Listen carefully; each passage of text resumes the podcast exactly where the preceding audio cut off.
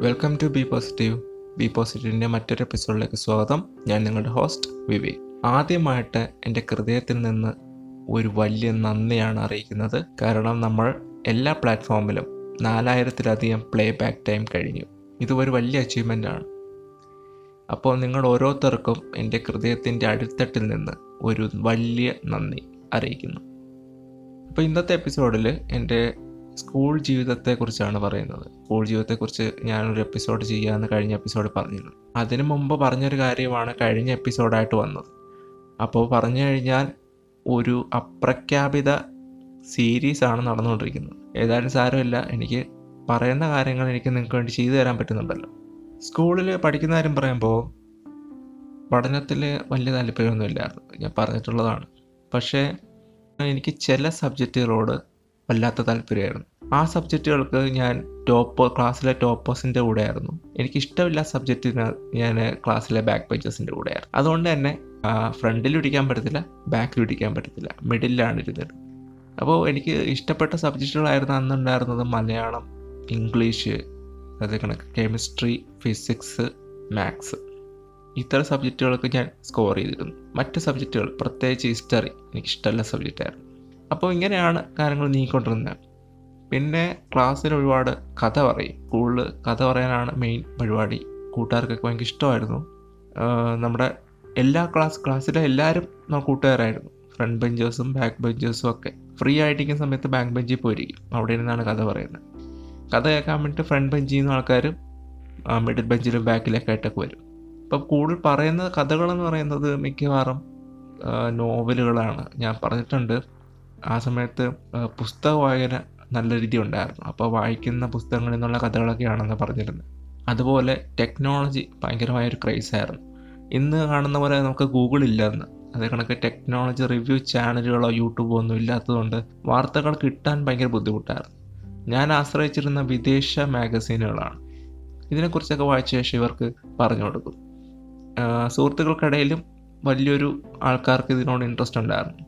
എന്നെ എപ്പോൾ കിട്ടിയാലും ഇതിനെക്കുറിച്ച് ചോദിക്കും. പുതിയതായിട്ട് എന്താണ് വരാൻ പോകുന്നത് എന്നൊക്കെ ചോദിക്കും. അല്ലെങ്കിൽ എന്തെങ്കിലും കഥയുണ്ടോ എന്നൊക്കെ ചോദിക്കുമായിരുന്നു. സ്കൂളിൽ കഥാപ്രസംഗത്തിന് ഒന്നാം സമ്മാനവും കിട്ടിയിട്ടുണ്ട് കേട്ടോ.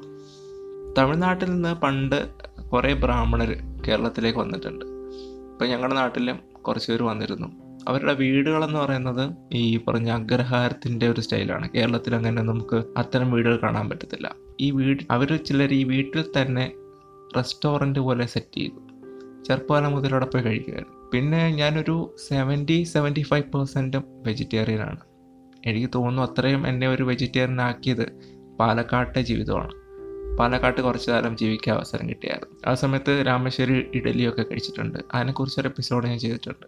കഴിഞ്ഞ ദിവസം കഴിഞ്ഞ ദിവസം എന്ന് പറഞ്ഞാൽ രണ്ട് ദിവസം മുമ്പ് രണ്ട് ദിവസം മുമ്പ് ഈ പറഞ്ഞ ഒരു ഈ പറഞ്ഞ ബ്രാഹ്മണരുടെ റെസ്റ്റോറന്റിലേക്ക് ഞാൻ പോയിരുന്നു. ഒരു ഫിൽട്ടർ കോഫി കുടിക്കാനാണ് പോയത്. അപ്പോൾ അവിടെ കോവിഡ് പ്രോട്ടോകോൾ പ്രകാരം ഒരു ടേബിളിൽ ഒരാളെയാണ് അനുവദിക്കുന്നത്. അങ്ങനെ ഒരു ടേബിളിൽ ഇരുന്നു ഒരു ഫിൽട്ടർ കോഫി ഓർഡർ ചെയ്തു.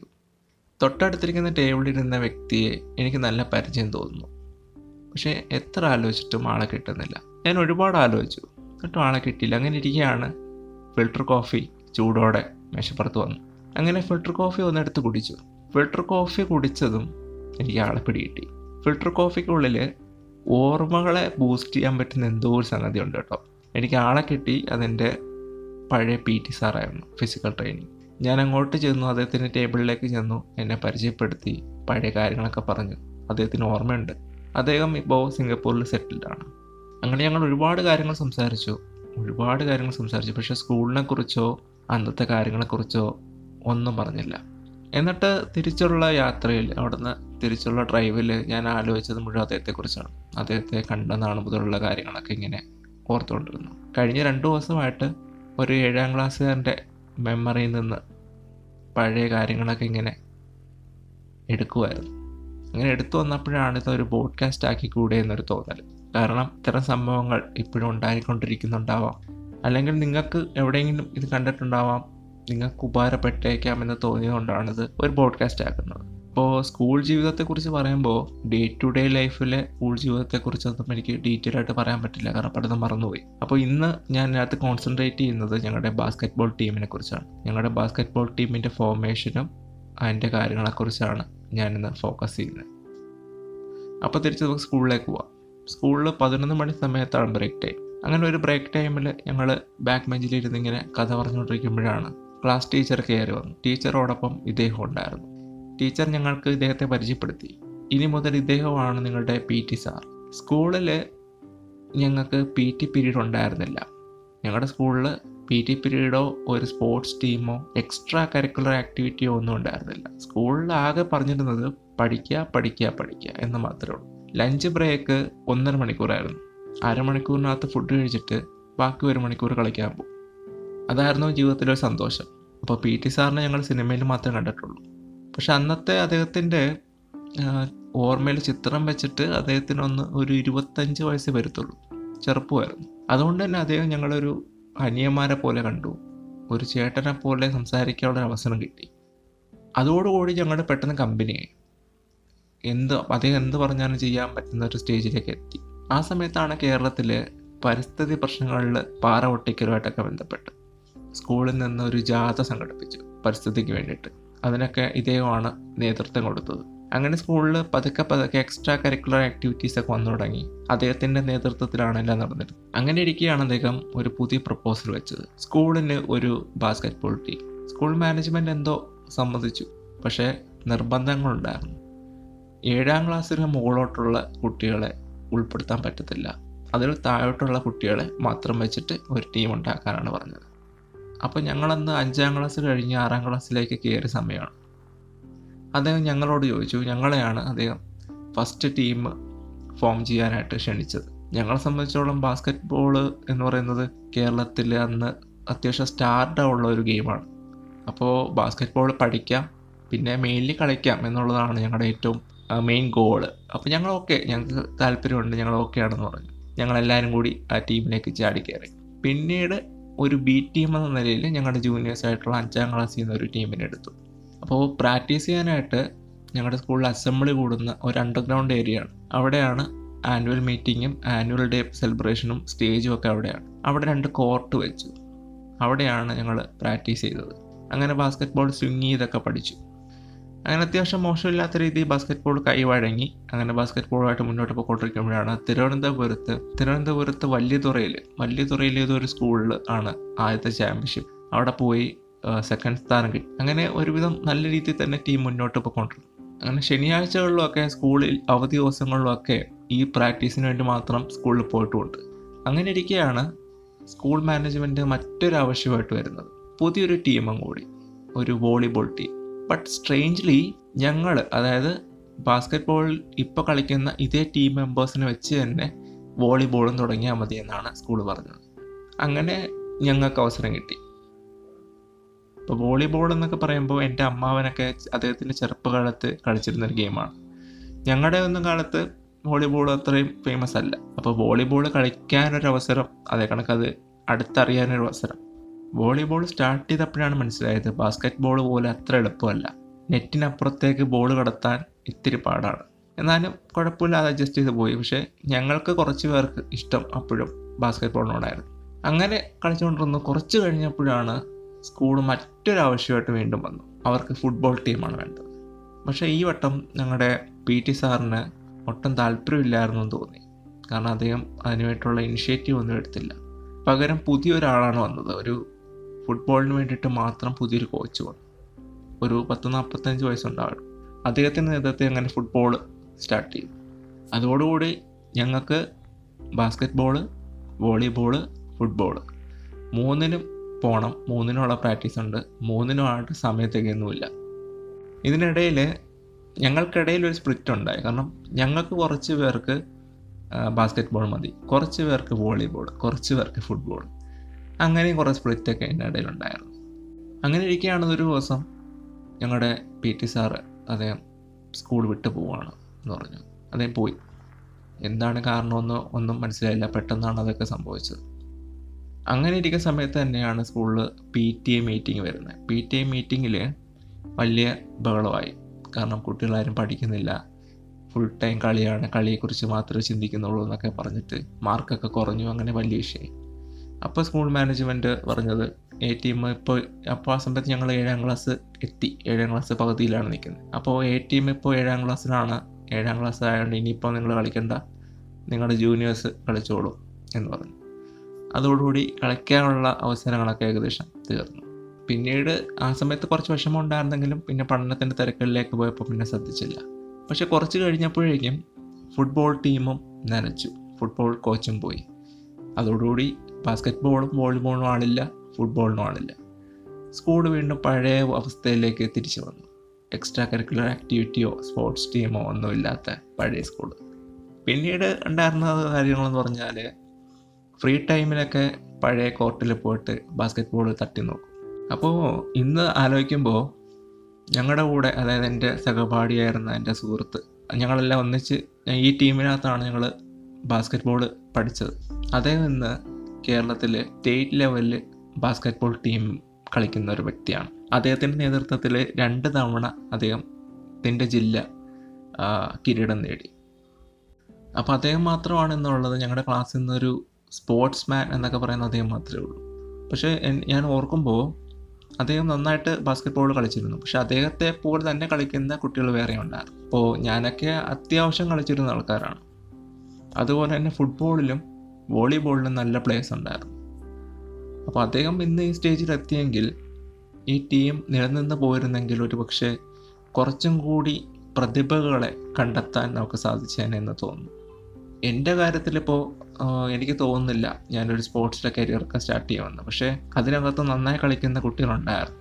അവർക്കൊരു പക്ഷേ ഇതുപോലെ ഒരു എക്സ്പോഷർ കിട്ടാനുള്ള ഒരു അവസരം കിട്ടിയേനെ എന്ന് തോന്നുന്നു. ഇന്ന് ആ ടീമുകൾ നിലനിന്നിരുന്നെങ്കിൽ. പിന്നെ ഇതിനകത്ത് പലതും മിസ്റ്റീരിയസ് ആണ്. കാരണം ഇപ്പോഴും അറിയില്ല. പലപ്പോഴും ഞാൻ ആലോചിച്ചിട്ടുണ്ട്. എന്തുകൊണ്ടായിരിക്കും ഒരേ ടീം മെമ്പേഴ്സിനെ വെച്ച് തന്നെ മൾട്ടിപ്പിൾ ടീം ഫോം ചെയ്യാനുള്ള ഐഡിയ അതെങ്ങനെ കിട്ടി എന്നൊക്കെ ചിന്തിക്കാറുണ്ട്. പക്ഷേ എനിക്ക് ഇപ്പോൾ തോന്നുന്നത് ഞാൻ ഇപ്പോൾ എത്തിയൊരു കൺക്ലൂഷനാണ് എത്ര ശതമാനം ഉറപ്പുണ്ടെന്ന് എനിക്കറിയില്ല. ഇതിന്റെ ഉള്ളിൽ നടന്ന കളികളെക്കുറിച്ചോ ഇതിന്റെ അന്തർധാരയെക്കുറിച്ചോ നമുക്കറിയില്ല. ഞങ്ങൾ ആറാം ക്ലാസ്സും അഞ്ചാം ക്ലാസ്സുകാരും ആണ് ആദ്യം ഫോം ചെയ്തത്. അപ്പം ഇവരെ കൊണ്ട് തന്നെ കളിപ്പിക്കുകയാണെന്നുണ്ടെങ്കിൽ സ്കൂളിന് ഒരു സ്പോർട്സ് ടീമുമായി മറ്റ് ക്ലാസ്സുകാരെ പഠിത്തത്തിൽ തന്നെ ശ്രദ്ധിക്കട്ടെ. അപ്പോൾ സ്കൂളിന്റെ സ്കോറും അതിന്റെ പഠനത്തിന്റെ നിലവാരവും ഒന്നും താഴെ പോകത്തുമില്ല എന്നതായിരിക്കാം സ്കൂൾ കണ്ടത്. പച്ച മലയാളത്തിൽ ഇതിനെ അത്യാഗ്രഹമെന്ന് മാത്രമേ വിശേഷിപ്പിക്കാൻ പറ്റത്തുള്ളൂ. നമ്മുടെ സമൂഹത്തിൽ എഞ്ചിനീയർമാരും ഡോക്ടർമാരും മാത്രം പോരാ. അത്ലറ്റിക്സും വേണം. ഇന്നും പല സ്കൂളുകളിലും ഇത്തരം സംഭവങ്ങൾ നടക്കുന്നുണ്ട് എന്നെനിക്ക് തോന്നുന്നുണ്ട്. ഒരുപക്ഷെ നിങ്ങൾക്ക് അറിയാതിരിക്കാം അപ്പോൾ ഇതിന്റെ ഒരു വാല്യൂ ഇന്നാണ് ആലോചിക്കും മനസ്സിലാവുന്നത്. അന്നത്തെ ക്ലാസ്സിലുണ്ടായിരുന്ന പലരും സോഷ്യൽ മീഡിയ വഴിയും ഒക്കെ കണക്ഷനുണ്ട് അവരിൽ പലരും ഇന്ന് കേരളത്തിലില്ല. ഈ പറഞ്ഞ വ്യക്തി മാത്രമാണ് ഇന്ന് കേരളത്തിലുള്ളത്. അദ്ദേഹത്തെ ഇടയ്ക്ക് കാണാറുണ്ട്. അപ്പോൾ മറ്റുള്ള പലർക്കും സ്പോർട്സിൽ അന്നത്തെ അവരുടെ പെർഫോമൻസ് വെച്ചിട്ട് ഓർക്കുമ്പോൾ എത്താൻ കഴിയുമായിരുന്നു. പക്ഷേ എത്താൻ കഴിഞ്ഞില്ല. പഠിക്കുക മാത്രം പോരാ മറ്റ് കരിക്കുലർ ആക്ടിവിറ്റികളിലും എത്താൻ കഴിവുള്ളവരെ എത്തിക്കുക. അവരുടെ കഴിവുകളെ പരിപോഷിപ്പിക്കുന്ന ഒരു സ്ഥലമാണ് സ്കൂൾ അല്ലാതെ പഠിച്ച് മാർക്ക് മേടിക്കുക എന്നുള്ളത് മാത്രമല്ല ഒരു സ്കൂളിന്റെ ലക്ഷ്യം എന്നത് എപ്പോഴും ഓർത്തിരിക്കുക. ഇത്തരത്തിൽ സംഭവങ്ങൾ ഇപ്പോഴും പലയിടത്തും നടക്കുന്നുണ്ട് എന്ന് എനിക്ക് തോന്നുന്നു. അതുകൊണ്ടാണ് ഈ ഒരു പോഡ്കാസ്റ്റ് ഈ ഒരു കാര്യം പറയാമെന്ന് വെച്ചത്. കാരണം ഇത് സ്റ്റിൽ റെലവന്റ് ആയിട്ടുള്ള ഒരു കാര്യമായിട്ട് എനിക്ക് തോന്നുന്നു. ഇനി എന്റെ വിശേഷങ്ങളിലേക്ക് വരികയാണെങ്കിൽ വീട്ടിലുണ്ട്. തലയൊക്കെ മുട്ടയടിച്ചു മുടിയൊക്കെ വെട്ടി. പിന്നെ കാച്ചിയ എണ്ണ അതേ കണക്ക് കിണറിലെ തണുത്ത വെള്ളം. രണ്ടും ഉപയോഗിച്ച് കുളിക്കുമ്പോൾ കിട്ടുന്ന ഒരു ഫീലുണ്ട്. പറഞ്ഞറിയിക്കാൻ പറ്റത്തില്ല. ഒരു പ്രത്യേക സുഖമാണ്. അങ്ങനെ ഇരിക്കുന്നു. പിന്നെ പറമ്പിനെ കുറിച്ച് പറഞ്ഞിട്ടുണ്ട്. പറമ്പിൽ ഒരു മൂന്ന് നാല് പ്ലാവും രണ്ട് മൂന്ന് മാവും കാഴ്ച നിൽക്കുകയാണ്. ഇനി ഉടനെ അങ്ങോട്ട് പോകണം. തോട്ടിയും അതേ കണക്ക് ചാക്കും വലയൊക്കെ ആയിട്ട്. അതിന്റെ വിളവെടുക്കണം. അച്ഛനും അമ്മയും പണ്ട് കപ്പ കൃഷിക്കാരായിരുന്നു അപ്പോൾ വിളവെടുപ്പ് എപ്പോഴും ഒരു ഉത്സവം തന്നെയായിരുന്നു പണ്ട്. അത് കഴിഞ്ഞ് ഇനി അടു അടുക്കളയിലാണ് യുദ്ധം. അടുക്കളയിൽ കഴിഞ്ഞ വർഷം ചക്ക ജാമ് ചക്ക അച്ചാറ് മാങ്ങ ജാമ് അങ്ങനെ ഒരുപാട് വെറൈറ്റികൾ പരീക്ഷിച്ചു. ഈ വട്ടോ അതേ കണക്ക് എന്തെങ്കിലും വെറൈറ്റികളൊക്കെ ഉണ്ടാക്കണം. അപ്പോൾ നിങ്ങൾ എന്റെ ഇൻസ്റ്റാഗ്രാമോ മറ്റോ ഫോളോ ചെയ്യുന്നുണ്ടെങ്കിൽ ഇതിന്റെയൊക്കെ ഫോട്ടോസ് ഞാൻ ഇതിനകത്ത് പോസ്റ്റ് ചെയ്യാം. പിന്നെ വാട്സാപ്പിനെ കുറിച്ച്. വാട്സാപ്പിനെ കുറിച്ച് വാട്സാപ്പിന്റെ പുതിയ പ്രൈവസി മാറ്റത്തെക്കുറിച്ച് ഞാൻ നോട്ട് നാവുമാണ് കൊടുത്തിരിക്കുന്നത്. കഴിഞ്ഞ വർഷം സോഷ്യൽ ഡലീമ സോഷ്യൽ ഡലീമ ചൂണ്ടിക്കാണിച്ച കാര്യങ്ങളിലേക്ക് തന്നെയാണ് കാര്യങ്ങളുടെ പോക്ക് എന്നതാണ് വാട്സാപ്പിന്റെ ഈ ഒരു നയമാറ്റത്തെക്കുറിച്ച് എനിക്ക് തോന്നുന്നത്. സോഷ്യൽ ഡലീമയെക്കുറിച്ച് വളരെ ഡീറ്റെയിൽ ആയിട്ട് ഒരു എപ്പിസോഡ് ചെയ്തതുകൊണ്ട് കൂടുതൽ കാര്യങ്ങൾ പറയുന്നില്ല. വാട്സാപ്പിൽ പെട്ടെന്നൊരു ദിവസം നമുക്ക് അക്കൗണ്ട് ഉപേക്ഷിക്കാൻ ഭയങ്കര ബുദ്ധിമുട്ടുണ്ട്. കാരണം പല ഗ്രൂപ്പുകൾ വാട്സാപ്പിനകത്താണ്. അപ്പോൾ ഈ ഗ്രൂപ്പിനെ ഞാൻ ഓൾറെഡി സിഗ്നലിലേക്ക് മാറി സിഗ്നലിലേക്ക് കുറേ സുഹൃത്തുക്കളെ കൊണ്ടുവരാൻ ശ്രമിക്കുന്നു. അതുപോലെ ഈ ഗ്രൂപ്പുകളെയും കൂടി സിഗ്നലിലേക്ക് മാറ്റാനുള്ള ശ്രമം നടത്തിക്കൊണ്ടിരിക്കുകയാണ്. അതുപോലെ മലയാളം പോഡ്കാസ്റ്റിൽ എന്നോടൊപ്പം റനീഷയുടെ പുതിയ എപ്പിസോഡ് ഇതിനെക്കുറിച്ചാണ് ചർച്ച ചെയ്യുന്നത്. താല്പര്യമുള്ളവർക്ക് അത് കേൾക്കാം. ഇപ്പം നിങ്ങൾക്ക് തോന്നുന്നുണ്ടാവും ഫേസ്ബുക്ക് അക്കൗണ്ടൊക്കെ ഉണ്ടാവില്ലേ എനിക്ക്? പിന്നെ എന്തിനാണ് ഈ വാട്സാപ്പിന്റെ പ്രൈവസിയെക്കുറിച്ച് പറയുന്നത്? ഫേസ്ബുക്ക് ഇതിലും വലിയ പ്രൈവസി പ്രശ്നങ്ങളുള്ള ഒരു ആപ്പല്ലേ ശരിയാണ് ഫേസ്ബുക്ക് ഉണ്ട്. അതിനെക്കുറിച്ച് ആ ഒരു എപ്പിസോഡ് സോഷ്യൽ എലിമയെക്കുറിച്ചുള്ള എപ്പിസോഡ് പറഞ്ഞിട്ടുണ്ട്. കേരളത്തിലെ ഫേസ്ബുക്ക് തുടങ്ങിയ സമയത്ത് കേരളത്തിലെ ആൾക്കാരൊക്കെ എടുത്തു തുടങ്ങിയ സമയത്ത് എടുത്തതാണ്. പഴയ ഒരു അക്കൗണ്ടാണ് ഏതാ നമ്മുടെ ഫേസ്ബുക്കിലുണ്ടോ എന്ന് ചോദിച്ചുകൊണ്ടിരിക്കുന്ന സമയത്ത്. അപ്പോൾ ഫേസ്ബുക്ക് അക്കൗണ്ട് തുടങ്ങിയ സമയത്തുള്ള എന്റെ ഫോട്ടോസും വീഡിയോസും ഒക്കെ ഒരുപാട് കാര്യങ്ങളുണ്ട്. അതിന്റെ ഒറിജിനൽസ് ഒക്കെ നഷ്ടപ്പെട്ടു. കാരണം അന്ന് ഉപയോഗിച്ചിരുന്ന മൊബൈൽ ഫോണും കമ്പ്യൂട്ടറും ഒന്നും അല്ല ഇന്ന് ഉപയോഗിക്കുന്നത്. അപ്പോൾ എനിക്കിത് അക്കൗണ്ട് ഡിലീറ്റ് ചെയ്യുന്നതിന് മുമ്പ് ആ വീഡിയോസും ഫോട്ടോസും ഒക്കെ ആവശ്യമുള്ളത് ഡൗൺലോഡ് ചെയ്യണം. അതായത് ഒരു മാസത്തെയെങ്കിലും ഒരു ജോലിയായിരിക്കും അത്. കാരണം നമുക്ക് വേണ്ടതും വേണ്ടാത്തതും തിരിച്ച് ആവശ്യമുള്ളത് നമുക്ക് ഡൗൺലോഡ് ചെയ്തെടുക്കണം. സത്യം പറഞ്ഞാൽ മടിയാണ്. മടി കൊണ്ട് മാത്രമാണ് ഫേസ്ബുക്ക് ഇട്ടേക്കുന്നത്. കാരണം ഇതെടുത്ത് മാറ്റാതെ എനിക്ക് അക്കൗണ്ട് ഡിലീറ്റ് ചെയ്യാൻ പറ്റത്തില്ല. അപ്പോൾ കഴിഞ്ഞ രണ്ട് വർഷമായിട്ട് ഫേസ്ബുക്ക് സജീവമല്ല. സുഹൃത്തുക്കളോടൊക്കെ പറഞ്ഞിരുന്നു ഫേസ്ബുക്ക് കളയും. അതുകൊണ്ട് ഫേസ്ബുക്ക് ഒരു കോണ്ടാക്റ്റ് മാർഗമായിട്ട് ഉപയോഗിക്കുന്നില്ല. പിന്നെ അടുത്ത എപ്പിസോഡ് ഒരു പ്രൊഫഷണൽസിന് വേണ്ടിയിട്ടാണ് പ്രൊഫഷണൽ കോഴ്സ് പഠിക്കുന്ന വിദ്യാർത്ഥികൾക്കും പ്രൊഫഷണൽ വർക്ക് ചെയ്യുന്നവർക്കും ആ ഒരു പ്രൊഫഷനോട് താല്പര്യമുള്ളവർക്കൊക്കെ വേണ്ടിയിട്ടുള്ള എപ്പിസോഡാണ് എഡ്യൂക്കേഷണൽ എപ്പിസോഡാണ് കേൾക്കാൻ മറക്കരുത്. അതുപോലെ ഈ എപ്പിസോഡുകളൊക്കെ നിങ്ങൾക്ക് ഇഷ്ടപ്പെടുന്നുണ്ടെങ്കിൽ ഉപകാരപ്പെടുന്നുണ്ടെന്ന് തോന്നുന്നുണ്ടെങ്കിൽ നിങ്ങളുടെ സുഹൃത്തുക്കളുമായിട്ട് ഷെയർ ചെയ്യുക. മാക്സിമം ഷെയർ ചെയ്യുക. കാരണം നമുക്ക് ചെയ്യാൻ പറ്റുന്ന ഏറ്റവും നല്ല കാര്യങ്ങൾ നല്ല കാര്യങ്ങൾ എവിടെയും കണ്ടു കഴിഞ്ഞാൽ ഷെയർ ചെയ്യുക എന്നുള്ളതാണ്. കാരണം പുതിയ ആൾക്കാരിലേക്ക് എത്തട്ടെ. പിന്നെ എന്നും പറയുന്ന പോലെ നിങ്ങൾ കേൾക്കുന്നത് ഏത് പ്ലാറ്റ്ഫോമിലാണെന്ന് എനിക്ക് അറിഞ്ഞുകൂടാ. ഏത് പ്ലാറ്റ്ഫോമിലാണെങ്കിലും ഒന്ന് ഫോളോ ചെയ്യുക അതല്ലെങ്കിൽ ഒന്ന് സബ്സ്ക്രൈബ് ചെയ്യുക. എല്ലാ എപ്പിസോഡുകളും കറക്റ്റായിട്ട് കിട്ടും. അപ്പോൾ അടുത്ത എപ്പിസോഡ് കാണുന്നവരെ നന്ദി നമസ്കാരം.